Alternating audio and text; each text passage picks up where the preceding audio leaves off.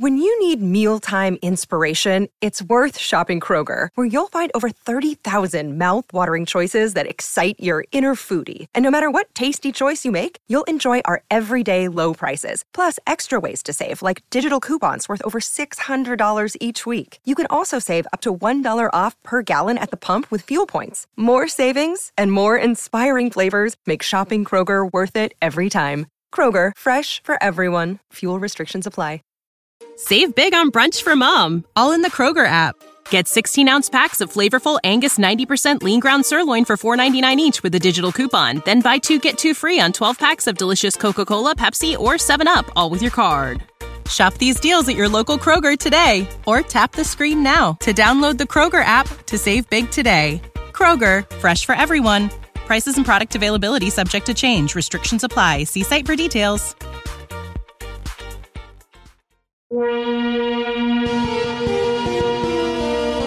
This is Wheel Bearings. I'm Dan Roth. And I'm Sam Abuelsamid. We're sorry we haven't been here for two weeks. I mean, kinda. Sorry.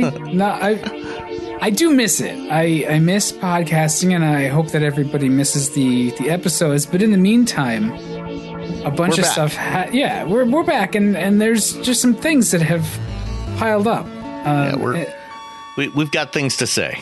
we, we always have things to say. That's true. Uh, maybe they're of value this time. But we've been driving cars and stuff too. And and Sam, you had two.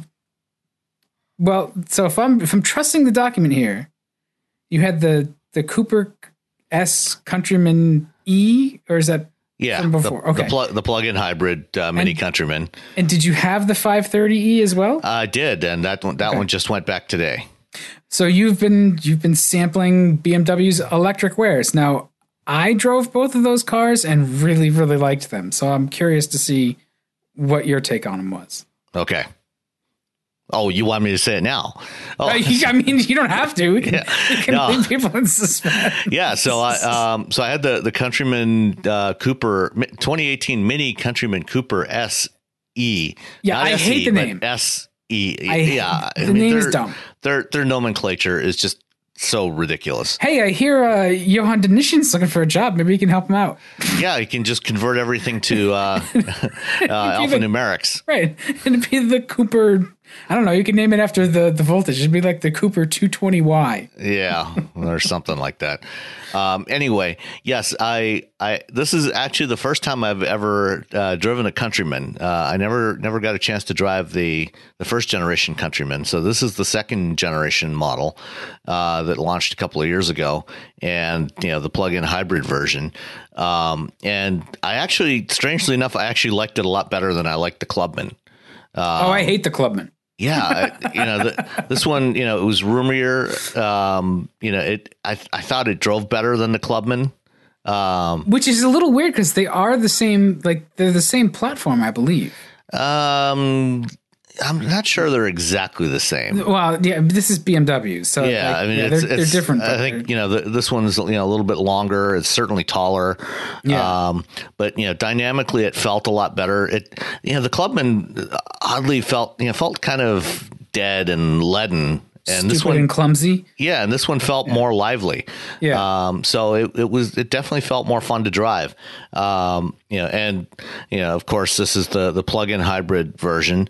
You know, it's interesting. You know, the first electric, the first plug-in BMW vehicle I drove, you know, was almost ten years ago. The original Mini E.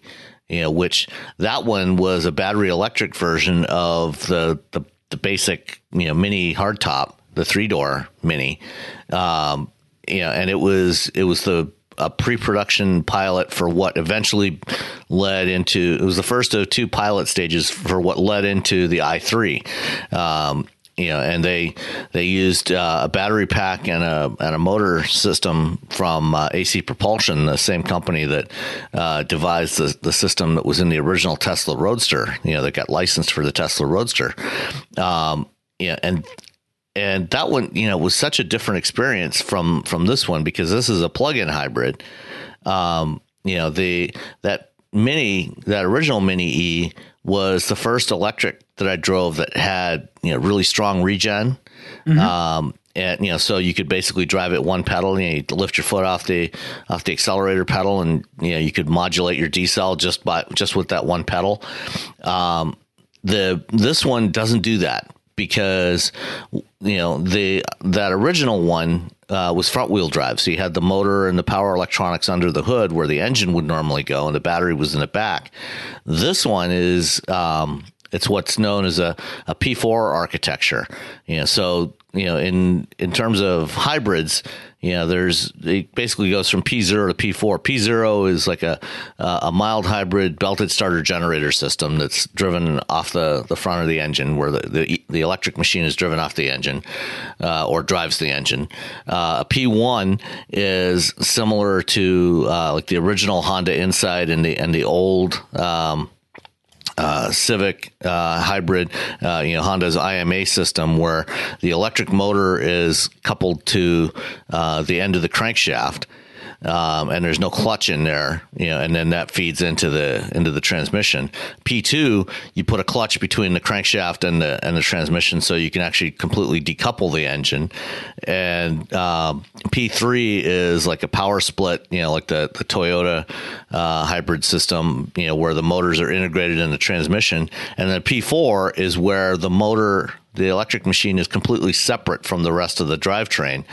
So in this case, and uh, Volvo's plug-in hybrids are the same way. Uh, you've got the electric motor at the rear axle, and the the internal combustion engine drives the front wheels. Yeah, that's. Um, I've heard it described as a through the road hybrid. Yeah, through well. the road hybrid is another yeah. generic term for for what's a P4, and the upside of that is mechanically it's fairly simple. Um, you, you know because you don't have to integrate the electric machines into the transmission you know so you can basically use the same conventional drivetrain that you would use on a non-hybrid version. Um, and then you're just adding a motor at the other axle.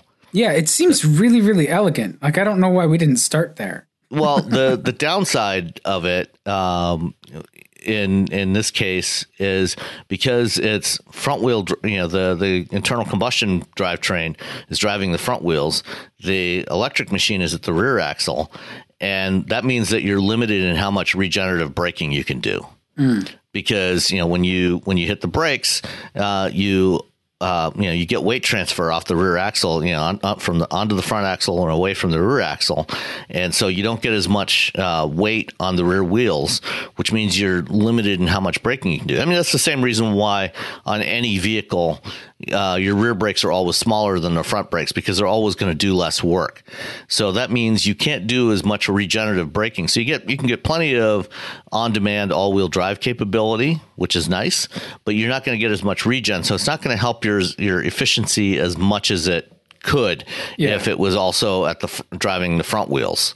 So maybe uh, it's not ideal for something like a, a Prius, but here in the application for Mini, it seems like a really smart choice, especially because the performance benefits you get. A, you've got all wheel drive.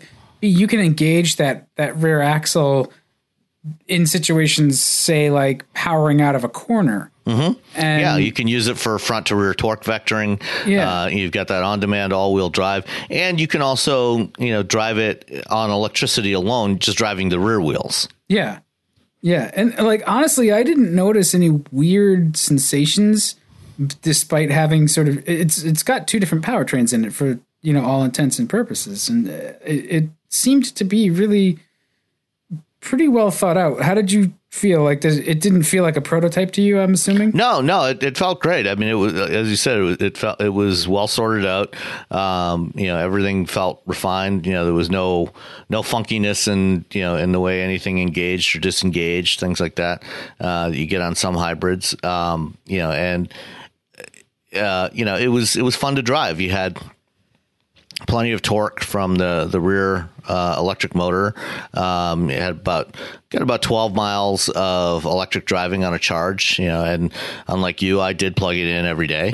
uh, you know, when, whenever I came home, I you know I, I, had the cord hanging out under my garage door and just right, you know, reached around, plugged it in. This is the, the difference between you and me, Sam. The only difference. You have a garage. See, and I, I, I do not. okay. Uh, well, I think there's a one or two other differences between us, but uh, yeah. we won't go there. Um, but uh, yeah, so um, you know, I got you know, was you know, was able to do a lot of around town driving just on electricity alone without um, without engaging the uh, the the the uh, internal combustion engine, which is the the three cylinder uh, 1.5 liter turbo that um, you find in a lot of uh, a lot of the smaller BMWs and, and Minis now. Um, and you know, altogether, you know, it's got it's got plenty of power. I think it's about what 220. Uh, 221 combined horsepower uh, and 284 foot pounds of torque, which is is more than adequate. Um, yeah. You know, so this this thing feels pretty sprightly. You know, it, it feels like what you would expect a Cooper S version of a Mini to to drive like. So yeah. I, had, I, had, no real complaints about that. No, I, I liked it a lot. I thought it felt really uh, really lively, like you said. The one area that I thought it it's, it sort of gave up its hybrid uh, sort of intentions was like when you're when you're doing like a, a a long on ramp or something and you just put your foot down and you know wait for it to gather some speed it, it feels like it runs out of breath at a you know i don't know 65 70 you can start to feel like as, as you're doing like a long mm-hmm. acceleration with it um it, you know it's carrying yeah but i mean at, at, you know as you as you approach highway speeds you know the um you know the electric motor is basically running up to its limits at that point you know and so you're going to start losing some boost and you're going to be relying just on the engine alone uh, yeah, at, at yeah, that point. Which has, you know, it's the smaller engine and it has more to pull around. So, like, that's such a, like, rare instance. Uh, not too many people are going to do that. So, it, it's fine. And even if you do it a lot, you're not, you, you, ever, like, every time you, you get on a ramp, it's still, it's not most of what you're doing with the car. So, uh, I I really thought it was a, a really w- smartly engineered package and, and like well just well turned out and if you can get past all the mini sort of mininess, I, th- I thought and yeah good. that's that's what I was going to get to is you know that that's kind of still my main complaint you know is just kind of the general um, you know the infotainment system you know the the big round uh, thing in the middle of the dashboard with the the touchscreen in the middle of it um, yeah, it's it's not the most intuitive interface in the world, to put it mildly. Yeah, it's um, not not real good. It's a, like it's not the worst, but it's it's just yeah. Yeah, uh, I've I've seen I've seen better. Um, and I mean, you know, if, if you like if you like minis, you'll be fine with it. Well, yeah. I mean, I think that's what I come back to is like I, I'm impressed that they managed to stuff that large screen in there. If you have like the mini connected XL or HD or whatever the hell they call yeah, it. Yeah, it's it's a it's a six and a half inch display in there. You know, yeah. it's it's a nice display. It, it, it looks good. You know, it's just not a great UI. Uh, yeah. So we'll we'll leave it at that. Um, I mean, you know, we've we've complained about that in the past, and we don't need to beat that dead horse. Um, not tonight, anyway. well, we I mean, but, we have another electric BMW but, to well, talk about. The, too, the, the, well, I was going to say the the one the one other complaint I have, you know, is forty thousand dollars. It's kind of expensive. I well, yeah, yes and no though. Like I didn't think it was that expensive, given that it's essentially a, a Cooper S um, of a different stripe. Uh, and you're going to pay that for a Cooper S too, you know? Yeah, I guess. Um, you know, I guess personally, you know, if I'm gonna if I'm gonna spend that much money on a plug-in vehicle, I think I would just as soon go with you know just go go all in on a battery electric you know, and get a Chevy Bolt or or even a Leaf, you know, for starting at thirty grand. Yeah. So, uh, and I can I can understand that. The difference is that neither the Bolt or the Leaf are a Mini. That's true. You know, and, and so and they and they don't. They also neither one of them has the foibles of a Mini in terms of its interface. Right. They have their own. yeah. But it's, uh, I mean, this is a neat place that we're at, right? Where we can debate. We yeah, we, we, we actually have options. Yeah. Um, yeah. and, and uh, yeah, I, I don't, it's a very good options. I, I, can't see any problem with picking a Bolt or a Leaf. Uh, the Leaf is certainly going to be, well, maybe not. I don't know. I haven't compared dimensions, but my in my imagination, the Leaf has a little bit more room and a little bit more cargo space than the Countryman, but that could be wrong. I think they're pretty close. Um, the the Leaf might. Yeah, no, I think I think they're actually pretty pretty close to the same ballpark. Um, you know, one one of the one of the things that the the Bolt or that the Mini does give you is some options in how you use the powertrain. So you know, you can switch it to electric drive mode. You know, if you're just driving around the city. Um, if you're going to be doing some highway driving, what you can also do is um, put it in um, save battery mode. So you know, essentially, it'll run just on the engine and whatever you know if you've got 50% charge in the battery and, and you want to save that for the end of your trip when you get back in you know into town you know for the last few miles you can save that battery and just drive it on the engine. And then when you get down to lower speeds then you can switch back to either hybrid or or electric mode uh, and you know run it uh, emissions free at that point. Yeah i mean that's that's pretty smart. There's a few cars that do that now and i really like that feature because it does. It lets you select when you're going to use the battery instead of just sort of forcing you into to running it all out, which may not be the most effective use of that that power. Yeah. So you know, then I, I traded in the Mini for a BMW 530e uh, iPerformance all or X Drive. Again, yeah. again with the extended um, nomenclature. Uh, I really liked the 530e. Like, yeah, I, I did too. A lot. I don't. I don't know why because I didn't like the regular. I think I had the 528. I think or, or the, I, the five, uh, I forget. I don't know. 530i.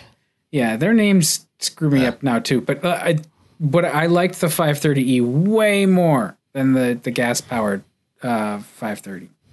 Yeah. So the the 530e um, has effectively, you know, largely the same powertrain that you find in the the other plug-in hybrids uh, from the BMW brand, you know, the, the mainstream plug-in hybrids. Uh, so you know, there's a three series, the seven series, and the X5 that are all available as plug-in hybrids. Uh, and the only real difference among them, they all use the two-liter um, turbo four-cylinder uh, with 180 horsepower, um, an eight-speed automatic transmission, and with an electric motor uh, in there. And then the only difference is uh, the three series has a little bit smaller battery, um, just because of you know packaging constraints. Uh, but they um, they all have you know uh, the same power output. So you you get 111 horsepower electric motor that has 184 foot pounds of torque, uh, added to 180 horsepower four cylinder turbo, um, and with 255 foot pounds of torque, and it's a great powertrain. Uh, I mean, it, it's really smooth, uh, really seamless. Uh, you know, unless unless you've got the display up that t- tells you where, um, you know, what the power flow is, it's really almost impossible to tell when the engine comes on or off. Um, you know, I mean, you, and in the cluster, you know, when you're in electric drive mode, it'll it'll show e drive in the in the cluster, but you know, this thing is a 9.2 kilowatt hour battery pack. I was getting, you know, regularly 15, 16 miles on a charge with this thing. And over the course of just over a week, uh, averaged 46 miles per gallon with this thing. You know, I had several trips to, to Detroit and back. Um, and such an enormous car. I know back. it's, it's amazing to, to, you know, to think of this big yeah. luxury sedan, you know, getting 46 miles per gallon. Well, even when I had the 740E, um, uh, I ah. got, I got 40 with that one. Okay that I I got confused. I had the 740e, and okay. I was amazed by that car. Yeah. Um, because it is, it's huge and it gets ridiculous fuel economy and it's smooth and just it's it's all around amazing. And it's pretty much basically like a larger version of the 530e. I think Yeah, I they're had, they're both based on the same architecture. Yeah. Now, so I had a 530i, which I didn't like. Right. Um, yeah. Okay. Now that we're all straight. yeah, so so this is you know basically a, a slightly smaller version of that, um, and you know it dri- it drives really well. It's it's, it's a really impressive powertrain. Um, you know BMW's, you know, the, the, lessons that they've learned over the last 10 years, you know, starting from that Mini E, you know, and they've, they've incorporated that, you know, they went from that to the, the Active E prototypes that they did in like 2010 2011 and then brought out the you know the i3 and started adding these plug-in hybrid powertrains to the the mainstream the, the main bmw lineup and um, i think we have four plug-in hybrid models available in the us now uh, not counting, not including the i8. So you've got the the five, the seven, the three series, and the X5. Uh, and you know, in Europe, there's also a couple of other ones as well. Um, and it's just it's it's just great to drive. You know, I mean, it's yeah. it doesn't have it, it doesn't have the it doesn't feel like you have the traditional BMW sportiness. Um, yeah. You know, you still have the the issues with the steering feel. You know, of modern BMWs. It's not what it, what it once was. Um, but you know, in terms of you know the refinement of the propulsion, you know, if if you're looking for something that's roomy, has um, a I think I think a really good combination of, of ride quality and, and handling capability. You know, it's, it's, it's a smooth ride. You know, never feels floaty, but it also doesn't feel harsh even on you know on the roads around here. Um, and you know, I think it, it just works really well. You know, and if all you got to do is plug it in at night and unplug it in the morning, and and you're on your way, and uh, you you get you know great energy efficiency. Um, you know, for a lot of your around town driving, you can drive it without any gas. You know, when when you step on it, um, you know the engine will come on, but you don't really notice it at all, and it just goes, and it you know it's quick, and there's really not a whole lot to complain about. Yeah, I think I some of that feel like the the disconnectedness and the just less than satisfying feel I think is just an overall five series thing, not not just the the uh, hybrid version. Oh no, you're right. I mean, it's it's it's in, the, in that respect, it's very similar to you know the 530i. Yeah. Um. You know, and it, you know it has it, similar performance to the 530i. Yeah, and uh, like all of the reasons why people buy them, like the people who actually buy them, not the people who say that we're going to buy them. Yeah. I, I, think it's the right car. Um. But it's it's a little bit underwhelming. I think if you you remember like you know the E39 certainly, and even the E60 that had a little bit more edge to it in, oh in sure particular trims. Um, and, and I I think though what was really impressive was how carefully uh, considered everything felt. Like it always starts off on the electric motor, like away from the stop. It starts off on the electric motor and then it kicks on the gas engine because it has start stop. Um, not every hybrid does that. You know, like a, a, lot of cars, you'll you'll take your foot off the the gas, it'll kick on, and and you've got that thrashiness, and then it has to engage the transmissions. Like it's just a lot of that stuff. I thought was was very thoughtfully done, so that it, it just feels good, even if it doesn't engage you as a driver. It, it feels like a BMW should in in those ways. Or or maybe maybe not necessarily what uh, traditional BMW. You know, I mean the the kind of BMW that made the brand's reputation doesn't necessarily feel like what that feel should feel like, but if you think of it just more in terms of, you know, I'm spending seventy thousand dollars or seventy five thousand dollars on a car, you know, and on, on a you know a luxury sedan, and what do I want a luxury sedan at that price point to feel like. You know, I want a level of refinement and as you said, you know, well thought out. Everything is feels really integrated. You know, if everything works well together. Um, you know, and I think I think that's something that you know modern BMWs, whatever you might think of them as sports sedans, you know, anymore compared to where they were, you know, 10, 15, 20 years ago. Um, that part of it definitely works. Yeah. Did it really cost that much? Uh, the one I had was 75, yeah. But it was, I mean, it was pretty much loaded up as well. So yeah, it had the ceramic knobs on the interior and whatever.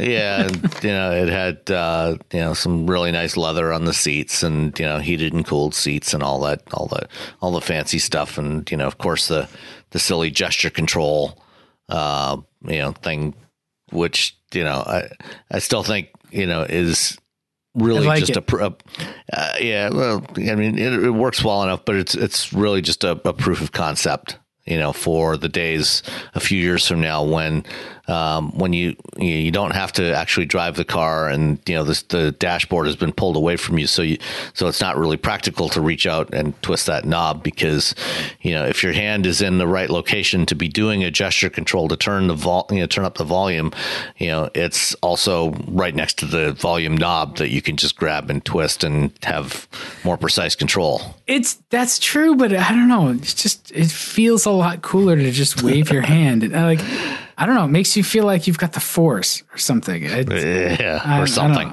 I, I, thought I was going to hate it, and then I tried it for a few things, and I was like, I, I, I, admit, I admit, it is, it is kind of cool. Yeah, but you know, you know, I, I, I, I like physical knobs that I can just twist. I absolutely agree with you. Um, it's just, uh, yeah, and and like I said, I, I was prepared to dislike it. Uh, so I was surprised that I actually you know, shrugged and was like, "Huh, that's kind of neat." It's it's a parlor trick, but it's it's a neat parlor. Trick. Well, as I said, I think you know, parlor trick, yeah, you know, but I think I think what it is is a proof of concept for you know, kind of the the next generation of vehicles. You know, when as you start to get into vehicles that are you know more electric, more automated, and you know you can start to rethink the interior architecture of the vehicle. I mean, you know, today the the dashboard is where it is because you've got a bulkhead right in front of that, you know, and an engine on the other side of that, and you know wh- when that goes away and you know you can start to move those physical pieces around and move that dashboard away from uh, from the front uh, occupants you know and now you have this enhanced feeling of room inside the cabin. But of course that means that you you can't grab physical controls anymore. So you need an alternative.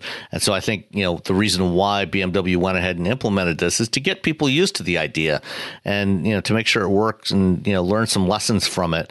You know, and it's and it's not the only way to control. It's it's a redundant all the things that you can do with the gestures, you can also do with other controls.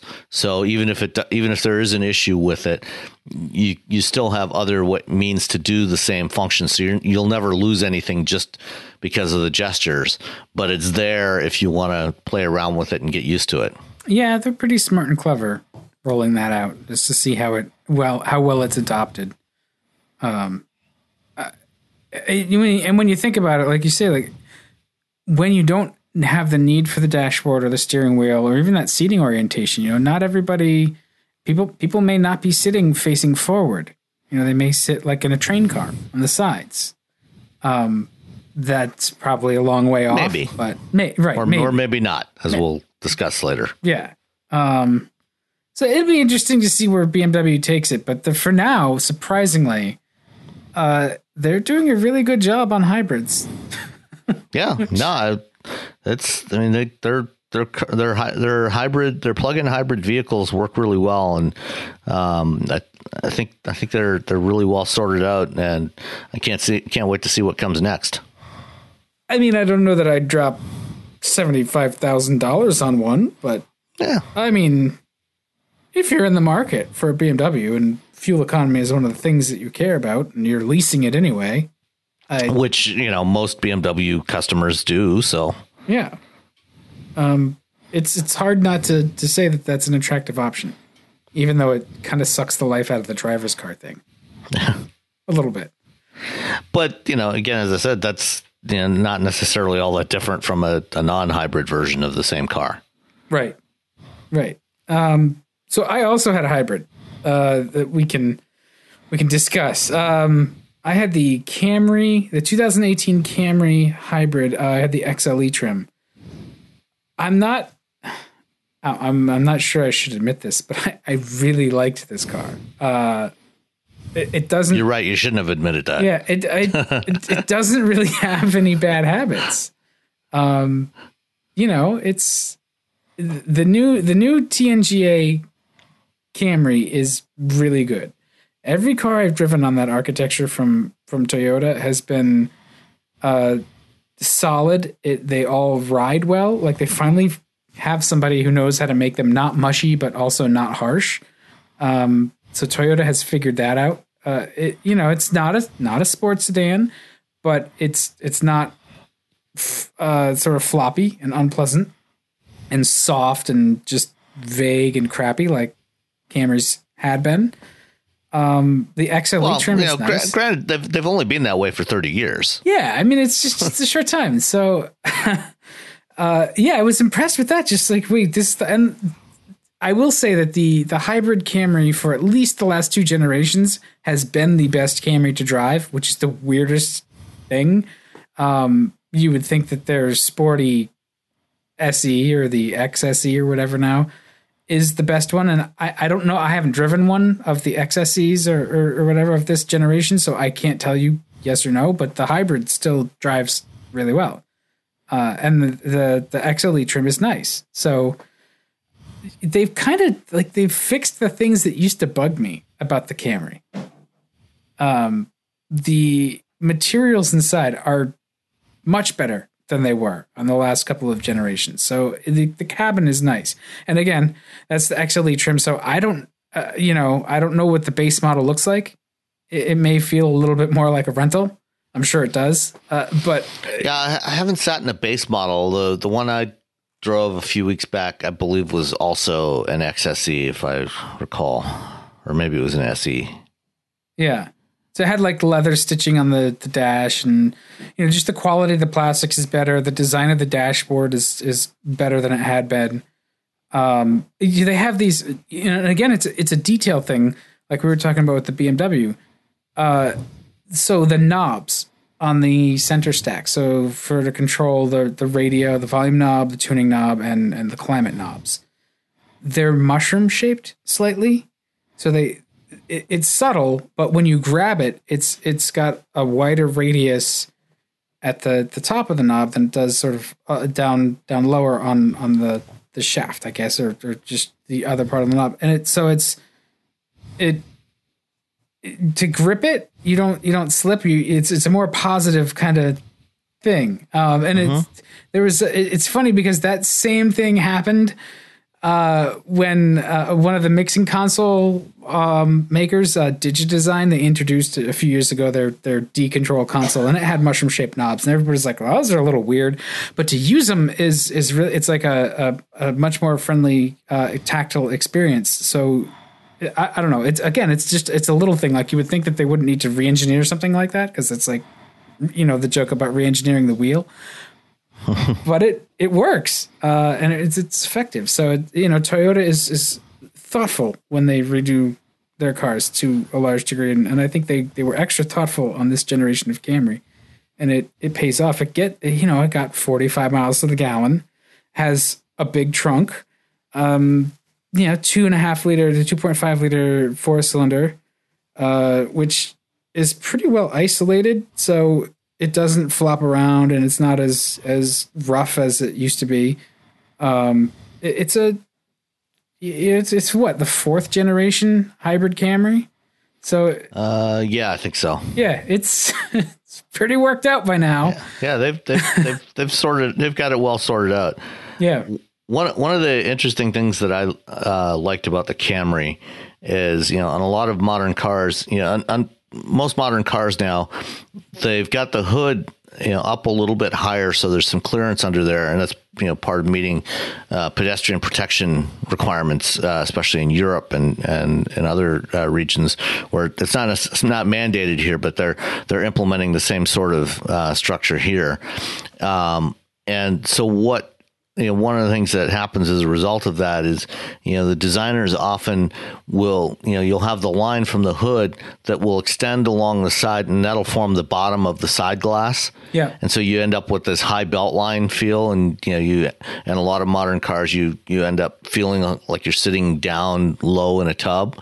yeah. Get an infusion, for example. Right, and one of the nice touches that they that they did on this Camry is if you look at the the side glass, you know, the line of the side glass from the base of the A pillar, for the first few inches, it actually angles downwards and then starts to go back up again. So you get that you know that little bit of rising wedge towards the back of the car, but it dips down first, so you you actually have a more airy feeling inside the cabin, which you know I think feels really good, feels really nice. Yeah, it clears that just that little bit of visibility in that Right. the that lower sort of front area that it's your periphery, but the mirrors are there and stuff. So it, it does make a difference in, in making you feel like you're you're not cooped up. And I I am I got the impression that the cowl itself in the Camry is a little lower, at least than than some of the other cars in the class. It, it didn't feel as claustrophobic, so I, I did like that. It felt you know it's not like the old days of thin thin pillars, but it, it didn't feel as closed in as cars you know back maybe five years ago or, or, or a little bit more felt when they hadn't started using as much high strength steel. You know everything had fat pillars in your in your in your way. This was a little better than that. So uh, you know it's it's hard to admit that a Camry was like one of those things like I have nothing bad to say about. It. Like it's yeah, I mean, you know, for for years the running joke about the Camry was that you know if you looked up the word beige in a dictionary, there'd be a picture of a Camry there. Yeah, but it's it's not even boring. It's not dull. Yeah, it's well- just it's fine. Right. You know, well, like- that's that's what I'm getting at.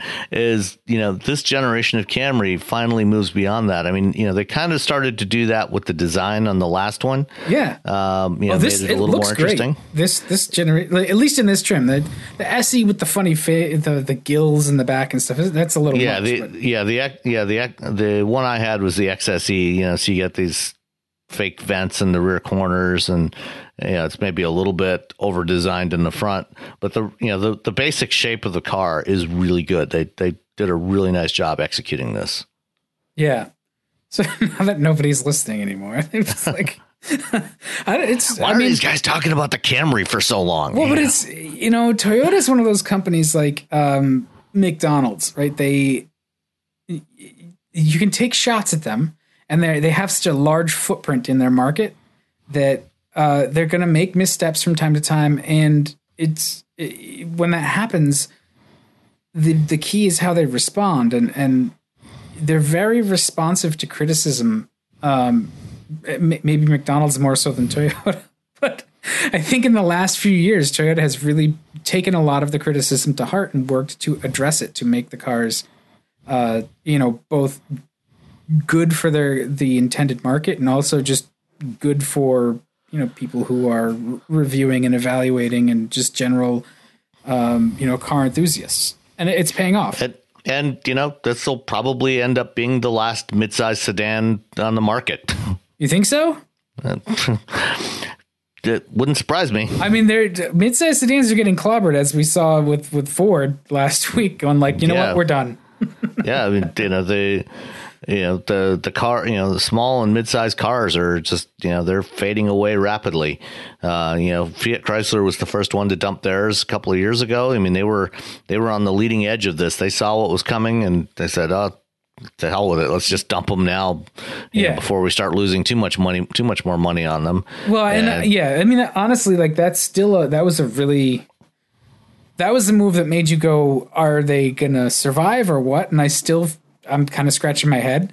Um, but essentially, like they didn't they didn't want to re-engineer the cars, right? At that point, they didn't they didn't want to put money into platforms for sedans or or Well, I mean, both both of those were. I mean, they were pretty new. I mean, they were both less than two years old when they discontinued them. You know, they were complete. You know, they were brand new cars. Uh, you know, they, I mean, they were on a platform that was a you know a few years older than that. Had been on the market in Europe for a few years. It was a, a Fiat platform, but it wasn't. It wasn't like it was. You know, it wasn't like the LX cars. You know, the big the rear drive sedans. which is crazy that they just keep making those things. Yeah, I mean, it, it, this, you know, the the the two hundred, the Chrysler two hundred and the Dodge Dart were were still relatively fresh. Were those um, were those compact US wide? Uh, yes, So that they were basically the compact. So compact US wide is that's Renegade, right? And the uh, um, the compass. Compass. Yeah. Huh. Yeah, except that you know nobody was buying them. Yeah. Well, And I so mean they- they they, were tight. They they were not. They were. They were nice, not entirely but- competitive Yeah. in their in their segments. I mean, you know, they weren't terrible cars. I mean, they were actually quite good in, in a lot of respects. But uh, you know, in terms of the interior room that they offered, they they weren't as competitive as they as they probably should have been. Um, but you know, I mean, they also they saw the the trend starting already. You know, with cars in general, and they decided to get out while the getting was good and repurpose the the two plants you know to build more trucks and utilities. And now you know Ford is doing the same thing. And and you know there's reports that GM is thinking along similar lines uh, you know ditching the uh, the Spark and the Sonic and and possibly even the Malibu uh, in the next uh, year or two. Um, you know, and we're I think we're you know we're going to see more of these cars unfortunately go away. Um, you know they uh, you know we'll see what, what Honda and, and Toyota and Nissan do. I mean, you know, Nissan Nissan just had a, a really rough month uh, in uh, in in what April? Yeah, April. They they reported sales yesterday. Nissan was down twenty eight percent overall, and but they had you know everything was down for them, even their utilities and trucks. But yeah, while you know while we were away last week, you know Ford made it official that um, you know the Fiesta was going away. Um, the Focus, when the new Focus arrives in North America, it'll only be as the Focus Active, which is a slightly taller riding pseudo sort of crossover thing version of the Focus. And I think it looks um, cool. It's delightful. Yeah.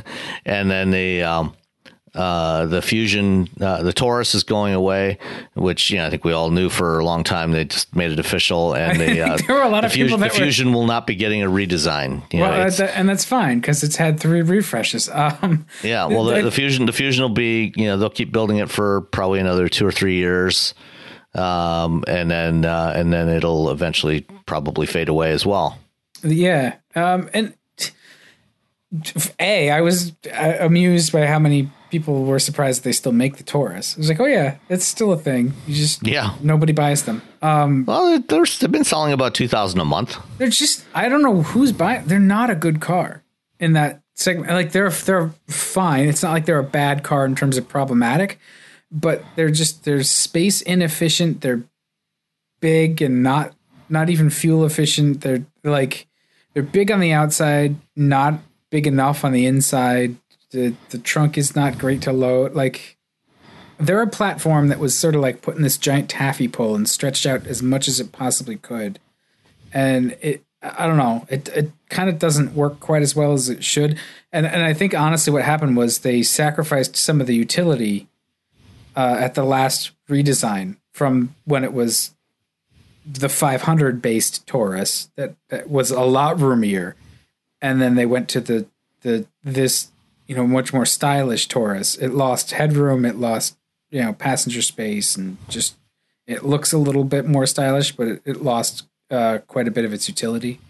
Um, and it, I, I don't know. It's I think the only the reason why they sell two thousand of them is because they're cop cars. Or are they not broken? Well, that, no, that doesn't include the cop cars. Oh, the, the cop cars they only sell about uh, uh, about eight hundred a month two thousand. I wonder if that's the rate of baby. I think it's mostly retiring. fleet and like rental cars, yeah. stuff like that. Yeah, because um, yeah, I was uh, actually the the day they the day they made the announcement, I was uh, in Colorado to drive the um, the the F one fifty diesel, which we'll get to in a couple of minutes. Uh, but I talked to Mike Levine, who's the uh, um, he's in charge of uh, product PR for Ford, and uh, you know he he reiterated that you know, and if you look at the sales numbers, you know, eighty percent of Ford's police vehicle sales now are the Explorer, the you know the the uh, police interceptor utility, and you know the the Taurus, you know they'll keep, the uh, end of production for the Taurus is next March, uh, March of 2019.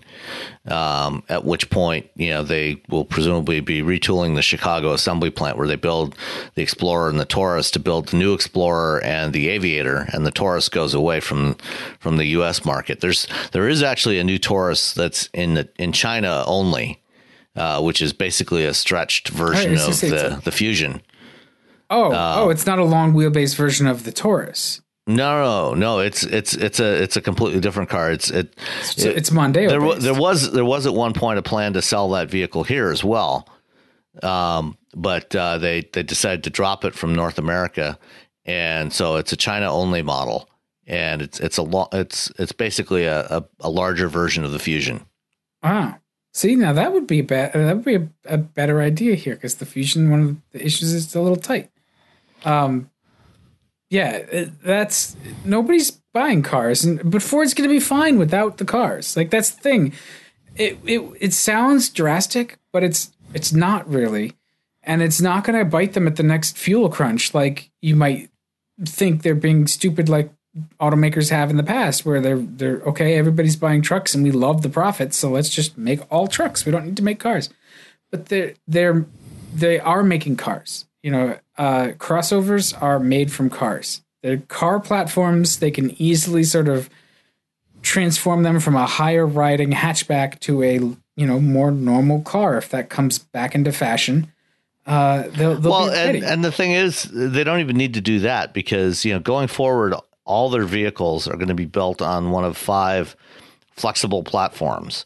Um, you know so they've got a front drive unibody a rear drive unibody um, a body on frame truck for the the f series and the ranger um, a, um, a, a commercial van a, you know van platform you know for the transit and then the um, the EV, a dedicated EV platform. Everything's going to be on those five, and they're still selling the cars. You know, they're still selling Fiestas and Focuses and and Mondeos in other parts of the world. So if the market does shift back, you know, if gas prices continue to increase, and you know the market does shift back to smaller vehicles or to to cars, they can always bring those back to the U.S. market. Yeah, uh, that's so. That's that's the thing. Uh, as long as it, it it's something that they can, you know, sell here in terms of like crash protection and emissions or whatever. But it's a lot. I think it's a less of a big deal to make those changes to an existing car than it is to start from from scratch. And Ford has been down both of those roads before. Uh, but you know, at the end of the day, they've got they're they're selling car parts for truck profits with crossovers. So Oh yeah, absolutely. Like- and you know the, the thing is, you know, for, well, first of all, you know. Um, you know, one of the advantages they have now that's different from what the situation was 10 years ago or 15 years ago is that all the vehicles that they build now are being designed to meet uh, global uh, crash standards. So they're being designed to to meet European standards, North American standards, and Chinese standards. Um, so you know, in the in the past, you know, ten years ago, if they wanted to bring a Euro- European focus to North America, they had to completely re-engineer the car to do that. When they, you know, in, from 2010 onwards, everything new that came to that launched in North America was designed from the ground up to meet all of those different standards. So if they decide to bring back, you know, a next generation Mondeo or, you know, Focus or Fiesta back to the US market, it, you know, basically all they've got to do is update the powertrains, recalibrate the powertrains for US emissions. Yeah. Uh, and that's less of an issue. You know, and then, you know, there's a few other minor things, but the basic structure is going to be the same. They, they don't have to completely re-engineer the car. And then, you know, as far as the, the small car stuff goes, you know, the EcoSport is already outselling the Fiesta and is based on the Fiesta platform. And, you know, Fiesta starting price is like $15,000. The EcoSport starts at 20 grand and goes Right. up from there. right, So and I you know, they're getting you, a lot cost- more margin yeah. on those cars than they are on the Fiestas. There's no way it costs five grand more to make that. No, So- not at all. Yeah, good for them. I mean, Yeah. it's it's not it's not a big deal. Um, it it seems sort of drastic, but you know, I I wasn't really all that tuned in back in say like 1980 when everybody downsized like massively, and you know, the 77 GM B bodies went from you know the massive B bodies of the the the 70s you know like a 76 caprice is this huge thing and then 77 is the boxy square you know much smaller car that was like 700 pounds lighter that had to be really drastic as well and you know it, it worked out Eventually. Yeah It, it took a while. yeah i mean And, you know that was that was also at the same time that they were implementing you know emission standards and you know electronic controls, engine controls as such were at, at best primitive. You Yeah. know, they they were still dealing with carburetors and uh, you know a rat's nest of vacuum tubes under the uh, under Yeah. the hood. And it wasn't you know for you know towards the end of the '80s when they you know really you know started when they shifted over to fuel injection and you know got more sophisticated uh, electronic control systems that they that, you know they really started to get their act together. Yeah, I mean, I you know, I think back about it now, like GM in particular is in a much better place than they they were the last time big changes happened. I mean, they just punched themselves in the face over and over again from like 1972 all the way up to like 1990. Like it started with the Vega, and then there was what like the V864 didn't work out. there was the X You could car. say that. You know, I mean, the the X car started with such promise, and then it just like that fell flat. And Um, the J car.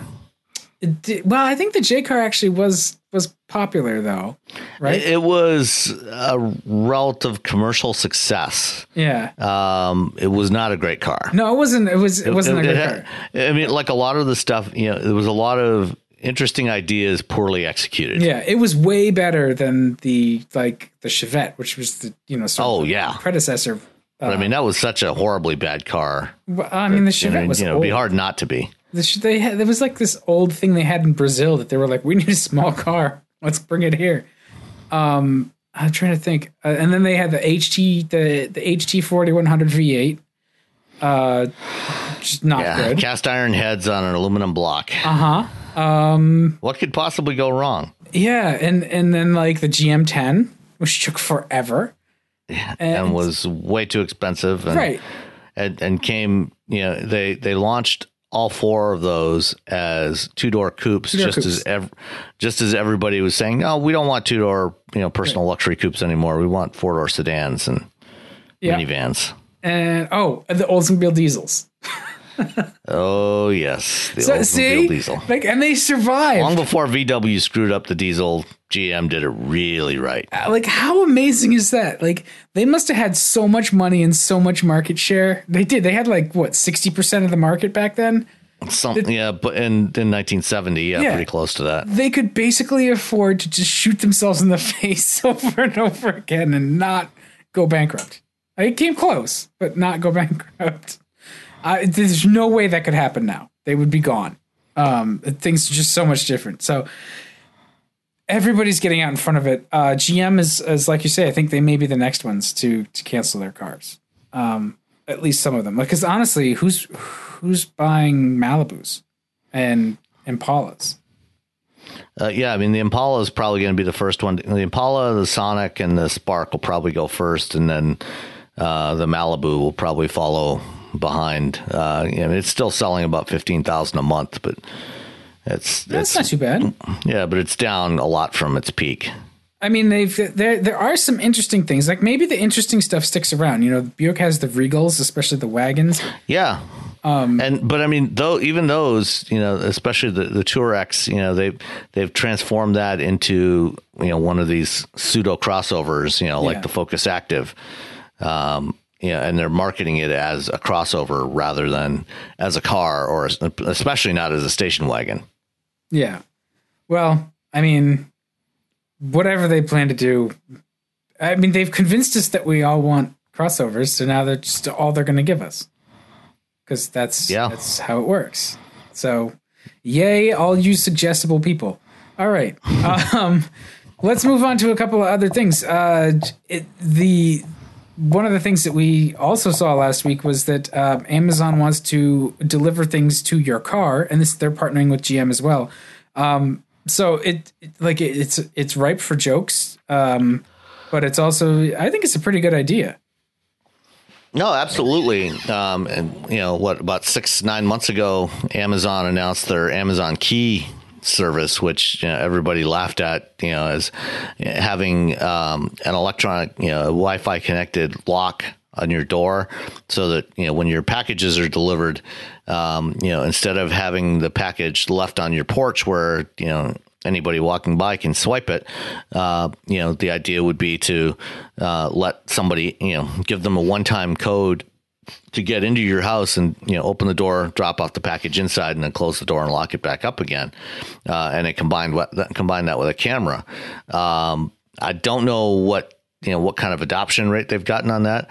But you know the this new thing is instead of delivering it into your house, delivering it to your car and putting it just putting it in the trunk of your car. Um, And who, which is actually yeah. not not an entirely new idea. That Audi's actually been piloting this in Europe for a couple of years with uh, a company, a French company called Valtech. Uh, you know, where they, they use the telematics system to um, when the delivery person gets there, um, you know, they can remotely pop the trunk. They put the package in the back of the car. They close the trunk, and then they go on and deliver the next package. Yeah, and and who among us hasn't done that with like people, you know, just, just like friends and acquaintances or whatever anyway. Just like I'll leave the car open, just drop it in the car and like we'll we'll catch up later. Like that happens all the time. Right, and at least this way, it's you know at least nominally locked. Yeah. uh, you know, and you know, thing, you know, they're doing this with with GM and with Volvo to start with. You know, both of whom offer telematics systems. I mean, you know, GM launched OnStar 20 years ago, and you know, one of the original features of OnStar was the ability to remotely lock and unlock your your car doors. You know, so if you locked your keys in the car. You know, you could go to a payphone because, of course, you know, back then almost nobody had cell phones. Um, you know, and call up the OnStar operator and give them your your number and and you know they could you know send a signal that would unlock your unlock your car doors um, and now they're actually using that for something useful um, you know so that when you're not at your car you know if you're at work or whatever um, and you know you want a package delivered you can have it delivered right to your car i still kind of like the the I, the amazon lockers and i don't know if have you ever used an amazon locker No. it's it's actually a pretty cool idea. You know, they have them they have them in most of the Whole Foods now, and you know they've got them in other locations as well. Um, you know, where instead of having a package delivered to your home, they'll take it to a locker, and you, you can select you know where you want it delivered, and um, they will send you. Um, uh, an, an email to your phone with uh, a, a, a barcode on there, and you just go to the locker location, scan the barcode, and the door of, of one of the lockers opens up. And what where that's really useful for is when you want to return stuff. If you've got to return something to Amazon, instead of packing it up and taking it to FedEx or the post office or wherever, you can just take it to an Amazon locker you know, you get the the code. You you know, you go on on the site and you, know, you say, "I want to return this item." They send you a barcode. You scan it. It'll open up the door. You stick it in there and close it, and then you know the delivery people will pick it up from the locker and take it. So you, it's a lot less hassle. I think you know when you're getting stuff, that would be more hassle, a little bit more hassle because you have to go to that location. Um, but you know, if you're if you don't like the idea of somebody having access to the trunk of your car, then you know that's that's an alternative. Um, but personally, I think you know, for deliveries, I'm I would be fine with having somebody just drop it in the trunk of my car. Yeah, I mean- just don't leave don't leave anything valuable in Right. It's like the, remember the, the other option is you give them access to your house. So Right, and I'm no no way I'm doing that. Right. Yeah. Exactly. It's like no, you can leave it on the porch. That's fine. um, uh, it's it's not a you know it's it's not a terrible idea. I like that you you don't even need a new car for it either. You you can do it with a 2015 and up GM car the, with this this program. So it, it sounds like it's it's like a software update to your existing you know MyLink or or whatever. Um, and then it will have that function. So that's kind of cool. Yeah, um, it, it, yeah, I think um, yeah, it's just just using the OnStar system. So it's any of the the newer uh, OnStar equipped vehicles that have uh, 4G LTE radios. Oh, okay. So is like, do you need to download an app to your phone, or do you? No, no, you don't even have to do that. Huh. So does it just like it's because if your car was built in 2015 and it, it has the 4G LTE radio or whatever, but it doesn't like. Is there an OTA update for for OnStar that's going to add like an icon for this or something? Like, I guess that's where. No, they they can they can all you, you don't even need like you know when you when you order something from Amazon and you pick you know the, the delivery so you basically just select like deliver to my car. yeah, Okay, I guess that's. It- I mean, they you know they, when they started adding the um, the uh, the lockers. You know, they they gave you know there's now an option you know for things like the locker and uh, and if you're in one of the areas where they're piloting the delivery to the car, I'm sure it'll you know it'll, that'll be just another option in there. So you have your your address, and you know usually you can have multiple addresses in there if you want it delivered to your work or to your home or wherever. Um, and it'll just be another option. You know, when you get to you know where do you want it delivered to you know you pick that say you know you want if you're if you have an eligible car i think you have to register you probably have to register with onstar initially to to get that you know to give to say hey i want to i want to allow this you know give them permission to unlock you know the car for amazon. But then once that's been done uh, then you know you just select it, you know, whenever when you're placing your orders on Amazon, and and they, you know, the OnStar operator can uh, they they will just send a code to your car that unlocks the uh, the trunk, pops the trunk, keeps the other doors locked, um, and then the and the, and the the way it would work is the driver, the delivery person would actually they would be using an app, you know, so when they get to the car, you know. Um, you know they'll be at the location you know and they they'll use the app to request permission to access the car and then it'll onstar will send the signal to unlock it and then you can and then they can lock it and go That's all fancy alien technology. yeah Jesus. Um, or you could go to your local stores and buy things with paper money and coins. what and, and be be around other human beings Yeah. who the hell would that's, want that's that the funniest thing. Um, total side note, like at, at, at work in the in the Slack um, with the the Facebook nonsense of the conference that's going on now. Um, they, they introduced their dating app, and I was like, somebody posted a link there, and I was like, oh, Facebook events, going places, and doing things. you know if if, if i was yeah if, if i was um, in, in a life situation where i was looking to meet people given the current circumstances the last place i would be doing that is through a facebook go service go where people are. I know people are like Yeah. buried in their phones. Like anyway, we're gonna just sound like a couple of old dads now, so we should just move on. I mean, you know, well, never mind. I was, I was going to say something, but too much information. Okay, uh, let's talk about solid state lidar. Which Okay, uh, so uh, we've got the first um, announcement from a, a mainstream with a mainstream automaker of their intent to use solid state lidar uh, in a production automated driving application.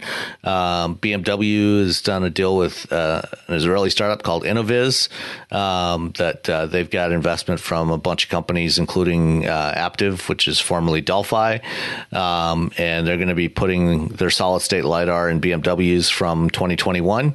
Um, you know. th- Previously, um, uh, Henrik Fisker announced his intention to use Quanergy's solid state lidar in his new EV from 2020, which you know we'll see if say, that ever becomes a like, he reality. Actually, have a car. He- they had one at CES. yeah, he's gonna make a car, and then Bob Lutz is gonna put LSV8s in them, and everything's gonna be fine. Well, at this point, he'll probably put LTs in okay, there. LTs, yeah. Yeah, put put LT4s or LT5s in there. Either way, it'll be glorious.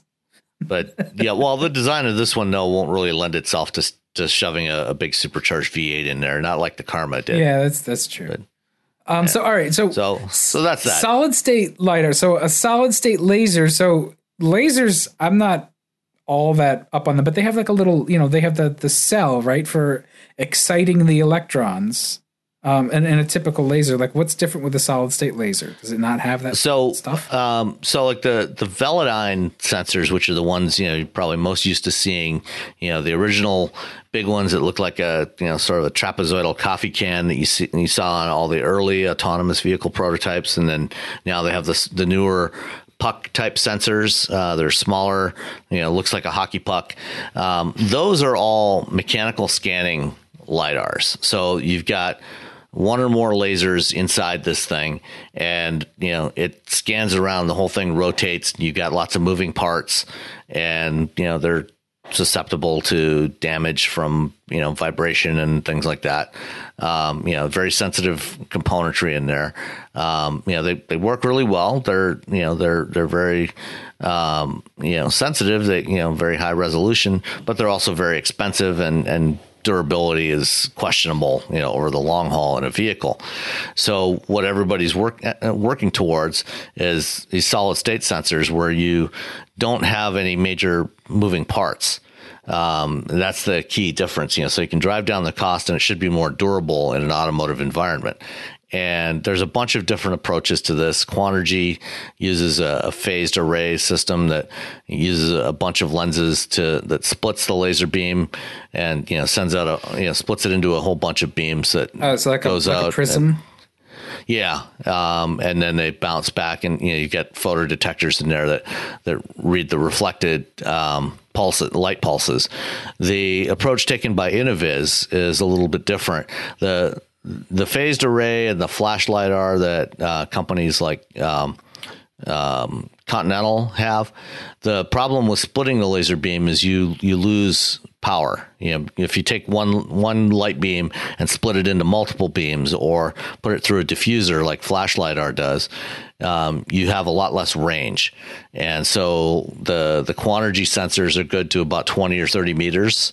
Uh, right now. Uh, they're working on improving that, but it's only, you know, so it's about, you know, 60, 70 feet. Yeah.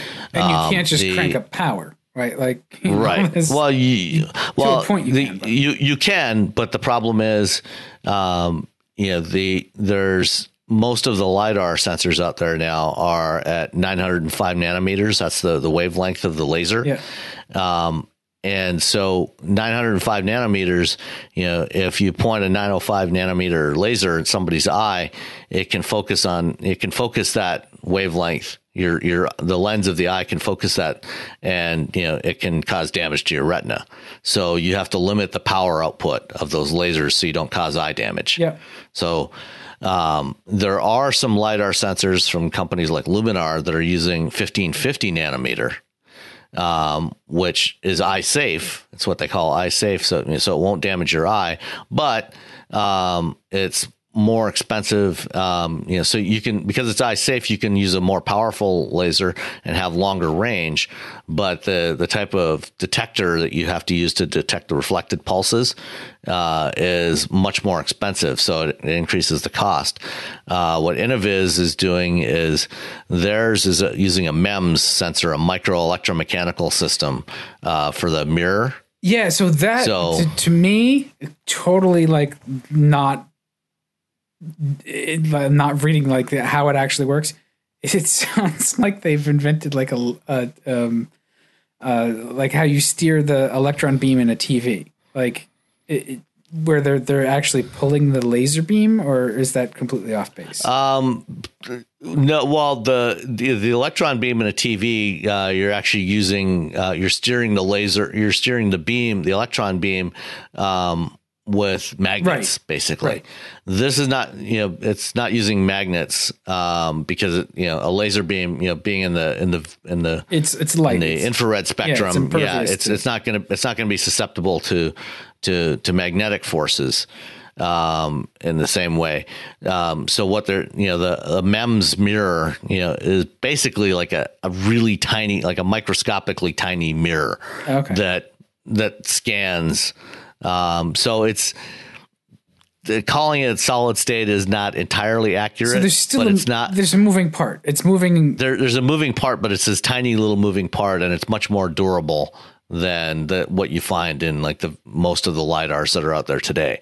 So, um, but because it's not splitting the beam, um, you with the same power of laser, you can get much more range. So you can get about 200 to 250 meters of range with this laser with this lidar sensor. So it's better at higher. It works well at higher speeds. Huh. That's cool. I mean, almost now it sounds like it's just like sort of a, a, a DLP projector working backwards. it, and it's actually uh, closer to a DLP. Yeah, it, that's actually that's actually uh, it's very much like a DLP, uh, but even smaller uh, than a DLP. Huh. I know this is this is useless to anybody. I'm just trying to make sense. It's, of it. it's actually pretty cool. You know, the MEMS MEMS machines are are actually really cool devices. Um, you know, and if if you want to look it up, it's it's pretty interesting how they work.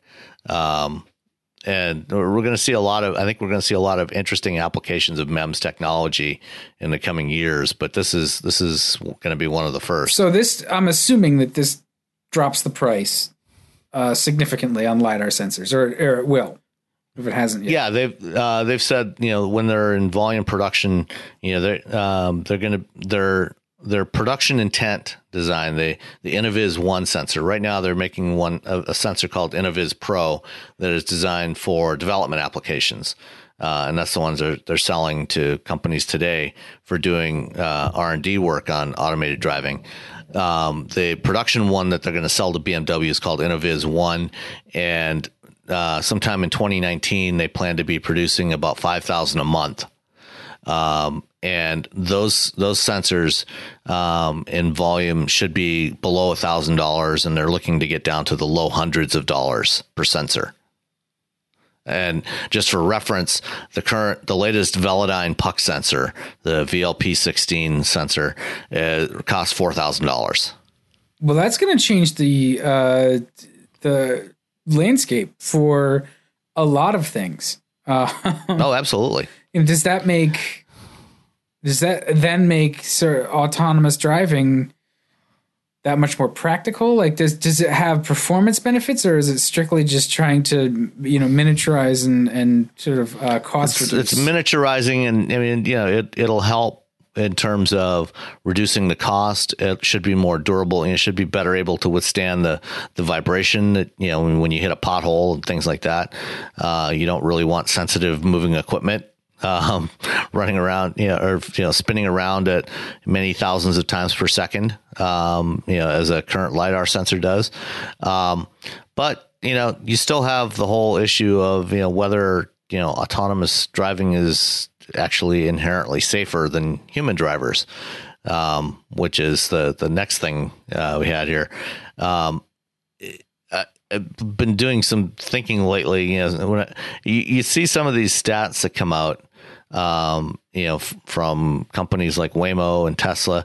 Yeah, and w- one of the big ones is probably the single biggest uh, statistic. You know, that is public about automated driving uh, programs is the the disengagement reports that are published by the state of California.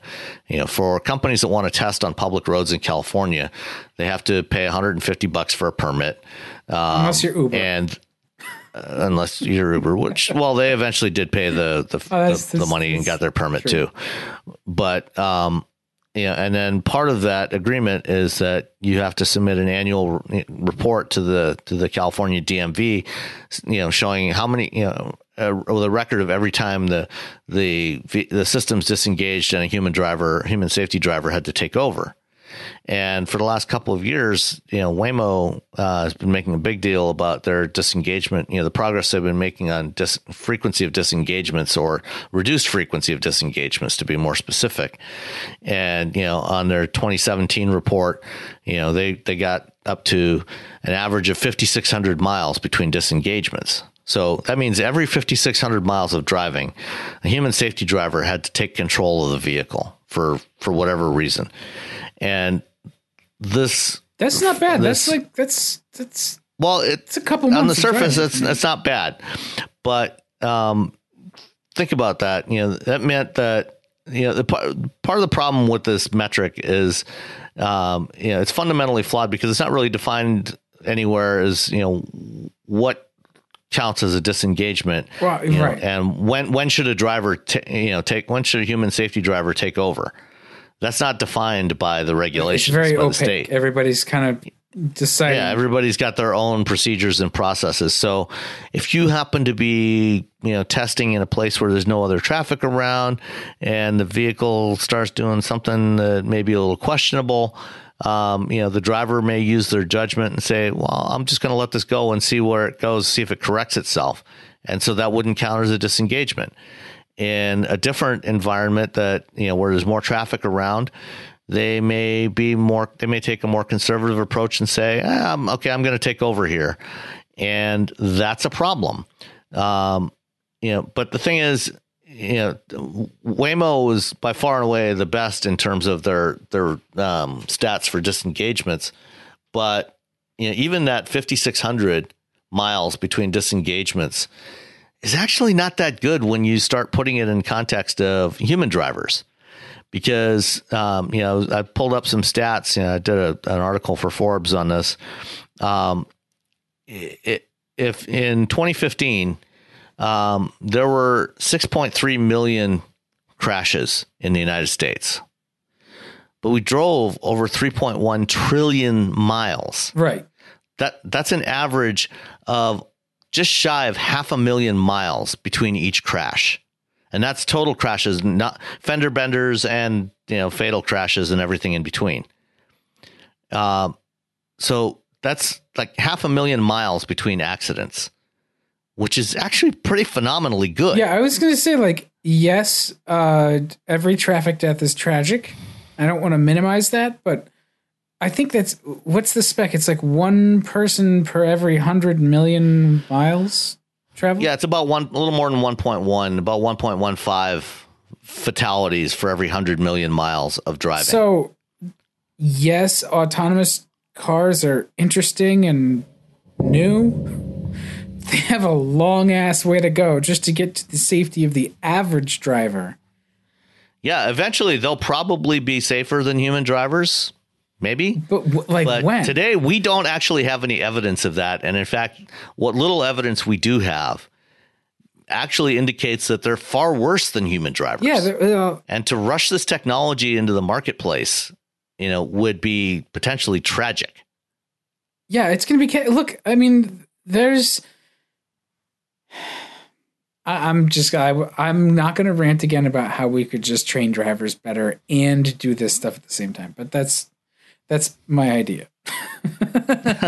Is like No, you're right though. I mean, you know, if if if we did nothing else but just get, you know, 100% of people in vehicles wearing seatbelts, you know, 46% yeah. of the fatalities of, you know, occupant fatalities in in crashes were unbelted. Wait, so f- almost so how many? How many total? It's like fifty thousand a year, right? Roughly. Uh, no, the total last year was uh, about a little over thirty-seven thousand. I think the last year, you know, that we've got full data for in the FARS database, which is the um, DOT's uh, fatal accident reporting system, uh, is about twenty-four thousand.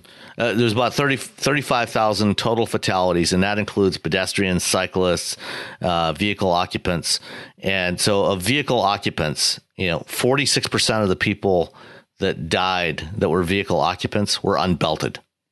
So that's, you know, probably, you know, 12, you know, so that's like 11, 12,000 people okay. right there.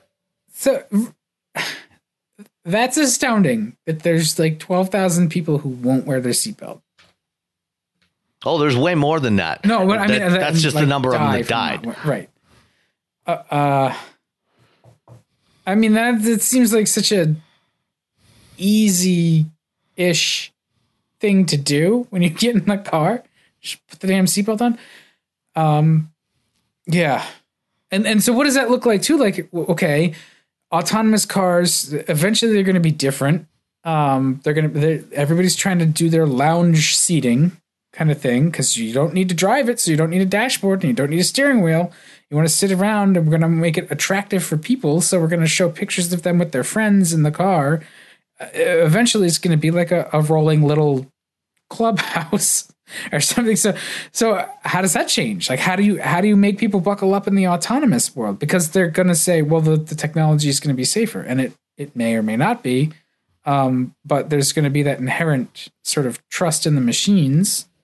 Uh so right now, are we at a high point for seatbelt use and are we gonna see that fall off? How do you how do you how do you still? That's keep- that's one of the big questions. You know, some of the conferences I, I go to, you know, uh, one of the, the big topics uh, in the last year or so has been the user experience in these vehicles. You know, what kind of seating are we going to have in these vehicles? What sort of entertainment systems? Um, you know, and you know, what? How are we going to do restraint systems? You know, if you've got seats that can swivel around, how are we going to handle things like seatbelts and airbags? Um, you know, and and handle um, you know the forces when there is a crash. You know, if if you've got um, a seat that can be at any arbitrary angle you know, uh, I mean, today, you know, we always know what direction the seat is facing. We know where the where the passengers are going to be, where the vehicle occupants are going to be, and you know, when we're doing the uh, you know, when the engineers are designing the crash structures, they can target the forces around that, you know, with that knowledge of where they expect the occupants to be. But if the seat can be rotated to any arbitrary angle, now things change pretty dramatically. And so, you know, until you have an environment where there's only autonomous vehicles that we know will never crash, you know, you still have to deal with all of you know the all these issues of occupant protection, occupant safety, um, especially if they're coexisting with with human driven vehicles, which they almost certainly will be for decades to come. Um, so it's we don't know we don't know the answers yet. They're they're still trying to figure that out. Um, but you know the the reality is today, you know the it, you know for the average driver that goes about fifteen thousand miles a year they're going to have about one crash every 32 years. Huh. That's pretty good. Um, yeah. So, you know, your your odds of even, and that's not even a fatal crash. That's just any crash. You know, um, so your odds of dying in a car are you know, infinitesimally small. The only reason that the total number of people that die is as high as it is is because we travel as much as we do. We have so many people going around in cars and buses and and other vehicles and and uh, you know walking on the streets that and going so many trillions of miles every year. You know, and and the the number the amount of vehicle miles traveled in this country has exploded over the last 30, 40 years. You know, uh, the in the article I, I I wrote, you know, I went back and looked at the the stats, and you know, as recently as 1975, we had 44,525 people die, you know, on, in traffic accidents in the United States, and that's compared to 37,500 roughly in 2017. But in 1975, we only drove 1.3 trillion miles. Right. Last year we drove over 3.2 trillion miles, so we've gone almost three times as far and still have f- far fewer accidents. Um, so, you know, we we're actually, you know, driving is actually remarkably safe. You know, the the progress we've made in the last 40 years, you know, even though we've had an uptick in the last couple of years, we're still, you know, pretty at pretty much near the the you know historical low. Um, and you know, hopefully we'll we'll get better, but um, right now we don't you know the what the little evidence we have for the autonomous vehicles that are testing on public roads they're actually they fall far short of what humans can do. Humans are actually still much much better drivers than the software running these autonomous vehicles that are being tested. Yeah it's still um, the human being is still the least expensive general purpose computer that weighs about 150 pounds and can be mass produced by unskilled labor. and and the human brain only takes about four watts of power as opposed to 400 watts for an, an NVIDIA Drive PX Pegasus. God, I, I love those quotes. They're totally not mine. I think I got that that that mass produced one from from Alex Roy. I think it was a NASA thing. Um, yeah. But it, it, like it's it's true. Like people are pretty good at driving for now. Even for, though, for all of our flaws, we're remarkably underrated. Yeah, even even Elon said so. Yeah. Among the other shit he says. Speaking speaking of which, on their on their first quarter conference call today, I guess he berated the uh, the analysts on the the financial analysts on the call, you know, complaining about the media, you know, uh, telling negative stories about autonomous technology right. and particularly autopilot you know saying people aren't going to trust the technology now they're not going to use it. Well you know the, the reality is you shouldn't. it's not it's, it's not yeah you shouldn't be using it. It's not any better and in, in many cases it's worse than a human driver.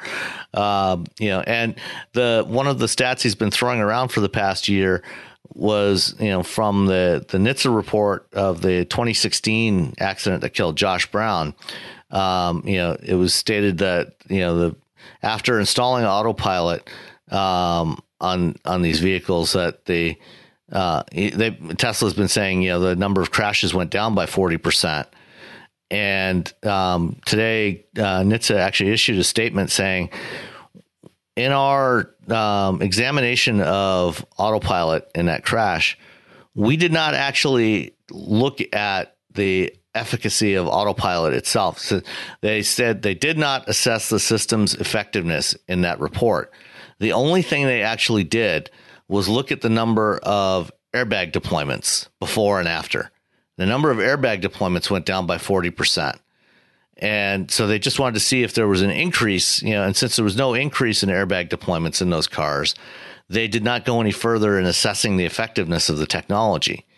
And in fact, they only the the only real data there is out there about any of this stuff uh, is actually from uh, some IHS studies, the uh, Insurance Institute for Highway Safety.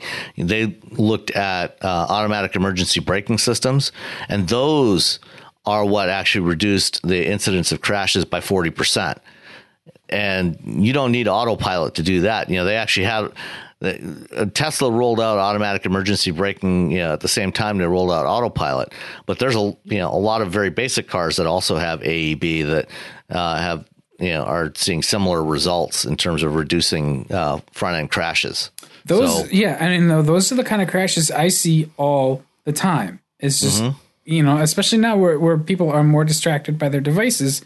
Uh, they are rear-ending each other more often. You know, like uh, and and also just in certain situations where people are not always fully attentive. So you come over a rise and there's slow traffic, and you know you don't you haven't you have there's not enough not enough practicing and thinking about you know following distance and reaction time going on. Uh, so you wind up with those crashes that they're not really serious. They're just you know they're they're common and if anybody, they're, they're, they're, common and they're and they're costly. I mean, yeah. they're you know it, it creates it creates traffic congestion. You often have you, you, you often have you know minor injuries, but you know there's also a significant you know cost economic cost uh, you know in terms of you know cleanup, the repair costs for the vehicles. But of course, that also means you know you're employing people working in body shops, so there is that trade off. Um, but you know it's um, you know there, there's a lot we could do to reduce crashes without having to go to full automation. Yeah, well, and if you know, right now, right now, there's no evidence that full automation is is actually going to make anything better, and may in fact make it worse. I think it'll make it worse. I mean, is a the insurance companies are going to figure out what's going on because they're the ones that have to pay for it.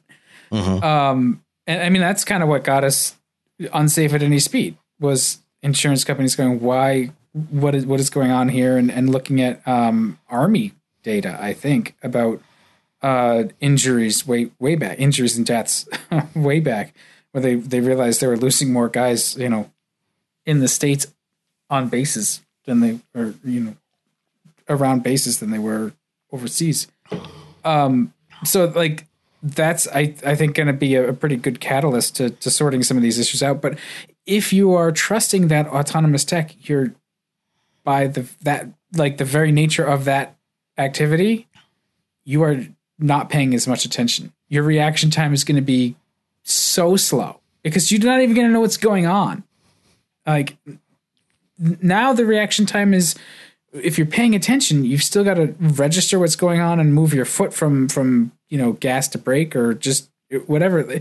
You know, a good reaction time is is you know, in the the single digit seconds, right? Like 4 uh-huh. seconds and at a highway speed is you want to leave yourself a cushion because it's going to take you two and a half to figure out what the hell's going on in front of you, and then make a, a reaction to and, it. And if you you know if you're using something like autopilot or or you know any of these other systems, and you've you're more disengaged, it's going to take you even longer to to assess the situation and, and get back involved in what's going on.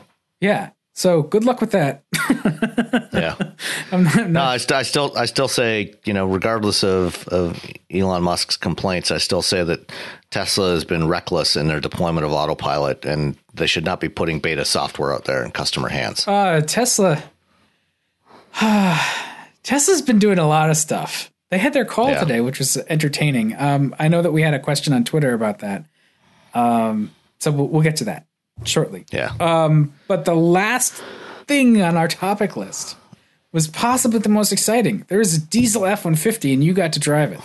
Yeah, I got to drive it finally. Um, you know, it's like ten years ago, Ford promised a diesel F one fifty, and you know it was going to be a four point four liter V eight diesel, and you know we all know what happened in two thousand eight, and so that that uh, that never made it to production. Although that engine did go into production and it was used, it's was used in uh, Land Rover and and uh, Land Rover models and Range Rovers overseas. It never came to the North American market. Um, but uh, now. Uh, a relative of that engine, um, you know, another engine that's also been used by Jaguar Land Rover, uh, is in the F one fifty. Uh, it's a three liter V6, 250 horsepower, 440 foot pounds of torque. um, you can buy it in, in F 150s uh, now. Um, and uh, we get to try it out. And, you know, I, I, spent some time talking with the, the marketing guys from Ford.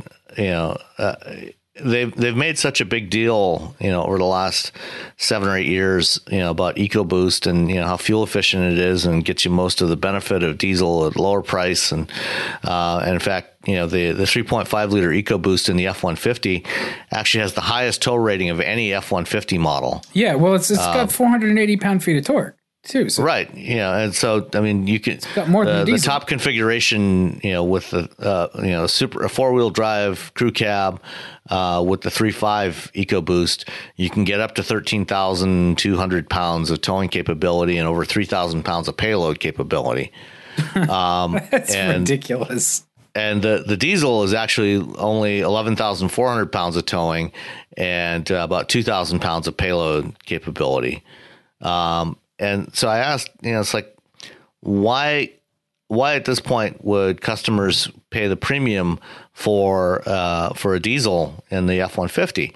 And what they what they explained to me was that. Uh, the you know they they found you know from their studies that about 70% of F150 owners actually do tow with their trucks. But the vast majority of them only tow a handful of times a year at most. You know, so it might be like towing your boat to the lake in the spring, putting it in the water, and then pulling it out in the fall. Maybe towing a trailer a couple times a year for a road trip, something like that. But you know, they they they tow, but they don't do it very often. And you know, one of the things that's been found with the EcoBoost engines, you know, they, they get decent fuel economy when you're just driving them around. But when you get into them, you know, if you start doing a lot of towing or heavy payload, um, the fuel economy drops off really fast under load. And one of the, the reasons they brought out the diesel, one of the, the great things about diesel is their diesel engines are much less sensitive to the loading conditions.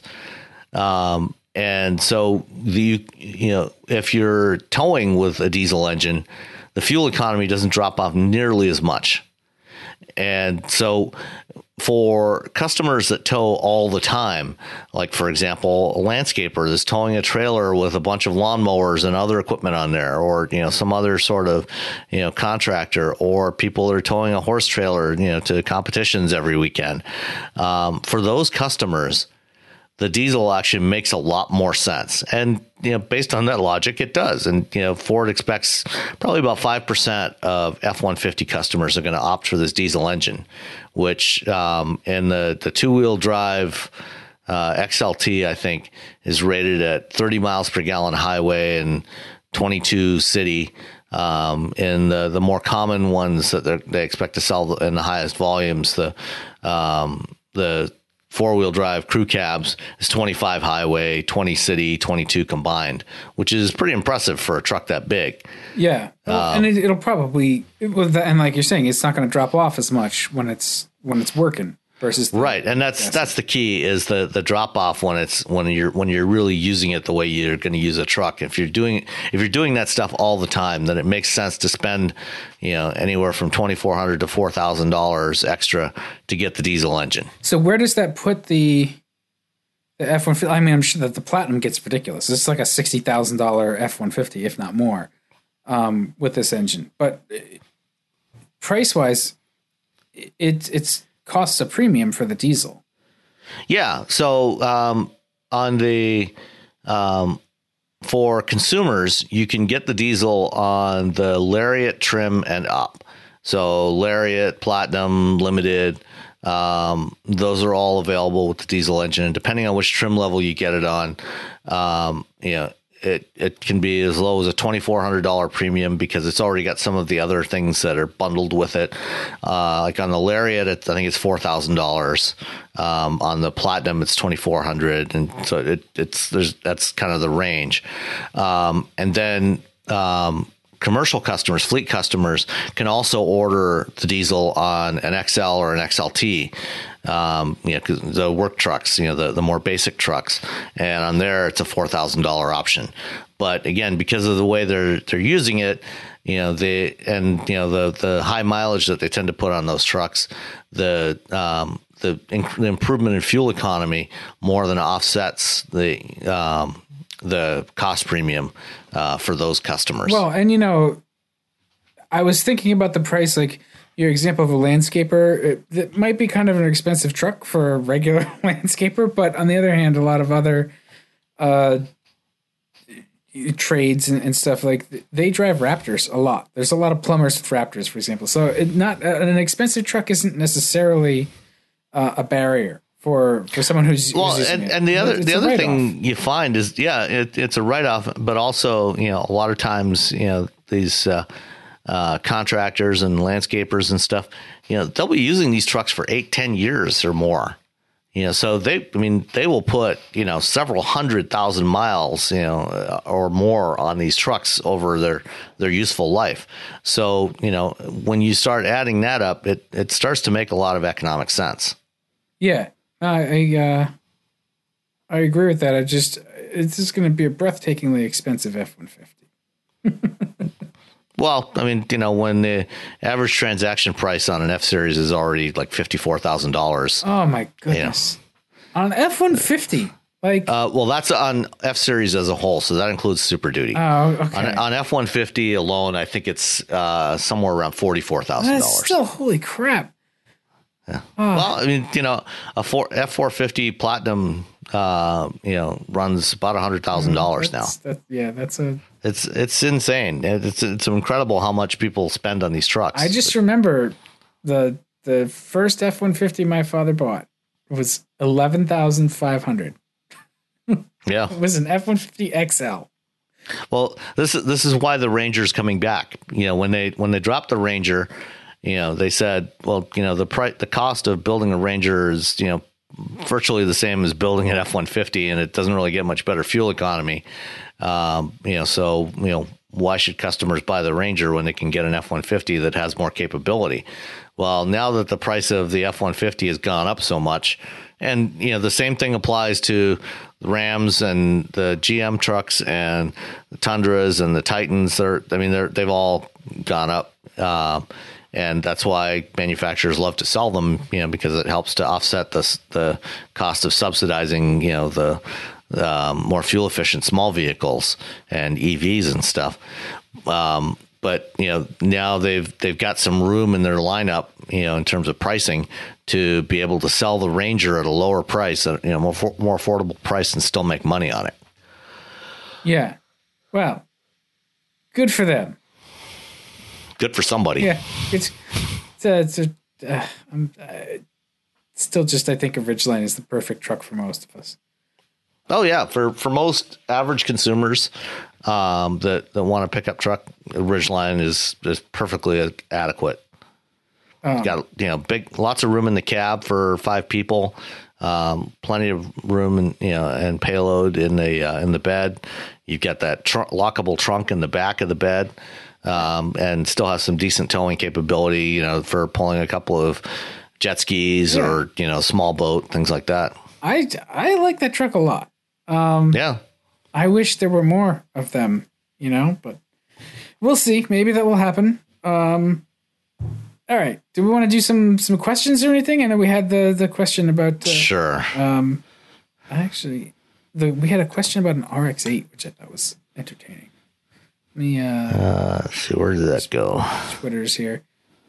Um, but yeah, Oh, yeah. So from uh, Surtur, uh, is Ford the canary in the coal mine with respect to cars? Will I be forced to, at some point to drive an, an SUV, CUV?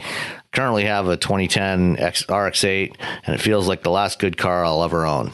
Well, actually, uh, Fiat Chrysler was the canary in the coal mine uh, when they did this two years ago. Um, Ford is is following in their path, and um, but yeah, I think you know this this is going to be the trend we're going to see from other OEMs over the next couple of years. Um, and uh, you may well be forced to drive something that is at least you know vaguely branded as a utility, but the reality is that it's more just a slightly tall car. Did we did we know at the time that Fiat Chrysler was the canary in the coal mine, or did we just think that like, oh, they're on death's door? Um, I thought they were. I, I you know, because you know the the general trend towards SUVs was already happening at that point, and uh, you know it was around that. You know, it was it was about that not that far off that time that I had a conversation with Jim Farley, who is what currently um, president of Ford. Something like that. remember. At, at the time, he was head of Ford of Europe. He he was over. In, he'd been over in, in Europe for about nine months as head of Ford of Europe.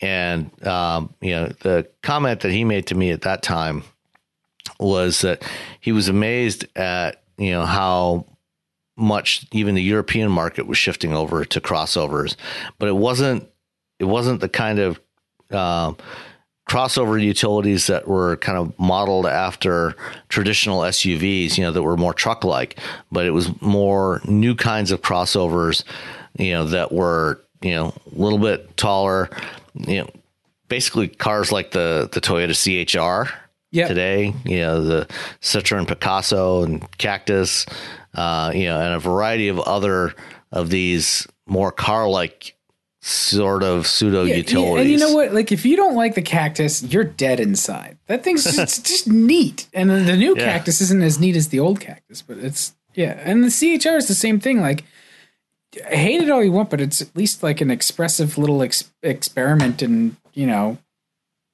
ve- vehicleness. I don't know. It, I, it's hard to dislike those cars. So But um, you know, we will still have some cars. I mean, they're not all going away. yeah, You know, so you know, um, you know, Ford's keeping the Mustang. It's the Mustang's not going anywhere.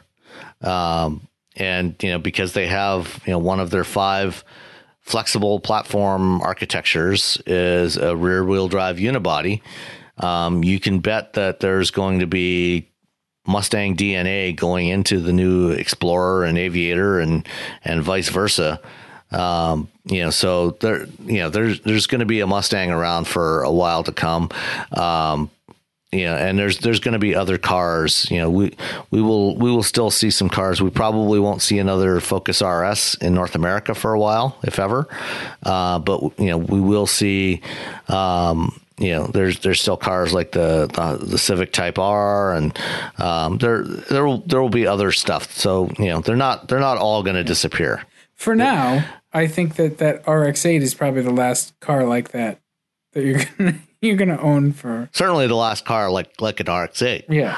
Um, and you know, when you get tired of those apex seals leaking all the oil, um, LS swaps are really popular. There in that car, it it it works really well. I I liked the RX-8. Yeah, That's if you're gonna be stuck with a car car. forever. That's not a not a bad one. Yeah. Or you can buy an old Miata. Yeah. you know, Like- or even a new Miata. I and again the LS swap. I just I V8s. I, I don't. know. The Miata's fine as it is too. I like I like the four cylinder. Um. All right. Uh, did we want to talk about more about Elon Musk's comments, or do we want to leave that till like next week? I know we got a question about that too. No, I mean I I talked about it before, and I don't I Yeah. don't think I don't really feel like saying anything else. I mean I already called him reckless, so All right. that's that's sufficient. Um. And then uh, any insight into? Because I'm, I'm sure by next time, you know, he will have said something else stupid. Yeah, I know. It's a, well, give, give us a week. We'll we'll chew on it a little bit more. Uh, I mean, it just happened today, so the transcript is out, and we'll have time to review. And yeah, And I'll I'll I'll probably have some additional comments on it. I'll be on uh, Tech News Weekly tomorrow. You know, depending on when this show gets out, it may or may be before or after Tech News Weekly. But I'll be on there with um, Megan Morrone and Jason uh, Howell on uh, Twit to talk about this, uh, talk about autonomous vehicle safety some more, and uh, so I'll, I'll probably have something else to say about Tesla then. Okay, so tune in for that. Um, Yeah. Let's see. Uh, and any insight into performance of Ford's uh, subscription service in California? Uh, that feels like something we need to look into a little bit. I don't know. Yeah, they they haven't really said how it's doing so far. You know, they they have expanded the program, so presumably that's a good sign. Um, you know, some of the other sub- early subscription services like Cadillac Book, um, you know, haven't had huge adoption. Um, but that's at least partly because they're expensive. I mean, one of the things about these subscription services is they give you some flexibility in the cars, the vehicles that you drive, but there's a pretty big price to pay for that. Um, so, you know, depending on the, you know, and there's different setups like, you know, Care by Volvo is more of, you know, sort of a, a bundled lease program you know and you know depending on where you live it might it might be a good deal for you. Um, you know because they bundle in service and insurance as as part of it.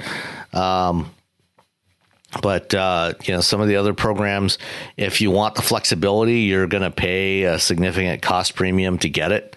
Uh, so we'll we'll see how these work out, but uh, Ford, you know, none of them, none of the automakers have really talked in much specifics about uh, about how much adoption they're getting.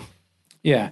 Well, and that that might be stuff that they're kind of keeping on the down low anyway. You know, Well, you know, and they're still they're still tweaking the programs, trying to understand how consumers are going to want to use them, and you know, looking at the price elasticity to figure out how much how much are people going to be willing to pay for this flexibility.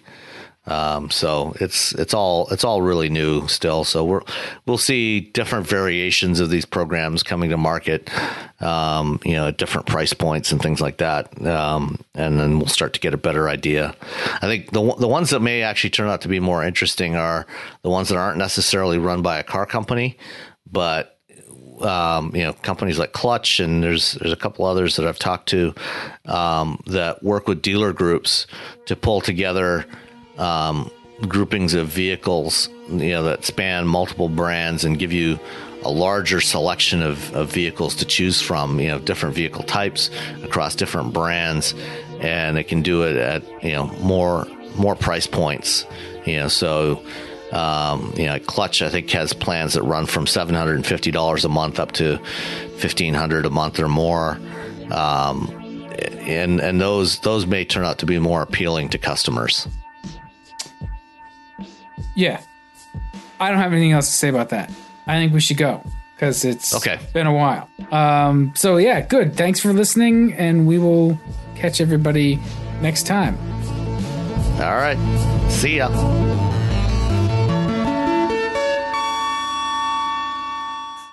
Save big on brunch for mom, all in the Kroger app. Get 16 ounce packs of flavorful Angus 90% lean ground sirloin for $4.99 each with a digital coupon. Then buy two get two free on 12 packs of delicious Coca Cola, Pepsi, or 7UP, all with your card. Shop these deals at your local Kroger today or tap the screen now to download the Kroger app to save big today. Kroger, fresh for everyone. Prices and product availability subject to change. Restrictions apply. See site for details.